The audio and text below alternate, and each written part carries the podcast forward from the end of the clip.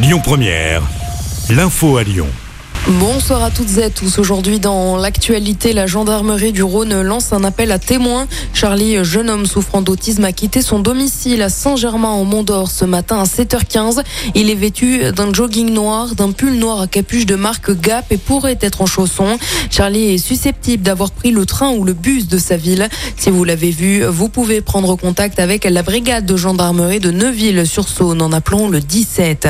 La zone à faible émission bientôt élargie dans la métropole de Lyon. Le projet est présenté aujourd'hui et demain au Conseil métropolitain. Il prévoit d'élargir la ZFE à une vingtaine de communes de l'Est lyonnais et du nord de Lyon, mais aussi aux axes M6, M7 et au périphérique Laurent Bonnevet. D'ici 2026, les véhicules aux vignettes critères 3, 4 et 5 seraient interdits. Le groupe Francheville respire et les élus écologistes déclarent que les agissements de Michel Rantonnet, le maire de Francheville, euh, sont contre les intérêts de la ville.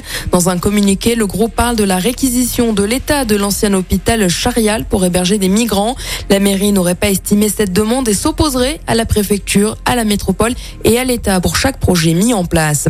Le gouvernement présente aujourd'hui son projet de budget pour 2023. Ce sera en conseil des ministres dans un contexte de forte dette due au Covid, aux mesures Ségur de la santé, ainsi que par les aides aux particuliers et aux entreprises pour faire face à l'inflation. La réforme des retraites doit permettre de renflouer louer les caisses de l'État.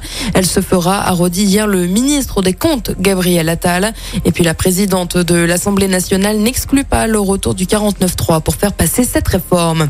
Et dans l'actualité locale, l'enquête se poursuit à Givors après un accident mortel. Les faits se sont déroulés samedi soir. Un piéton d'une trentaine d'années a perdu la vie. Il a été percuté par une voiture. Le conducteur de cette dernière a été interpellé et placé en garde à vue. Un homme armé d'un pistolet a été interpellé par la police municipale près de l'hôtel de ville de Lyon. Les faits se sont déroulés dans la nuit de vendredi à samedi vers 1h du matin selon Actu Lyon.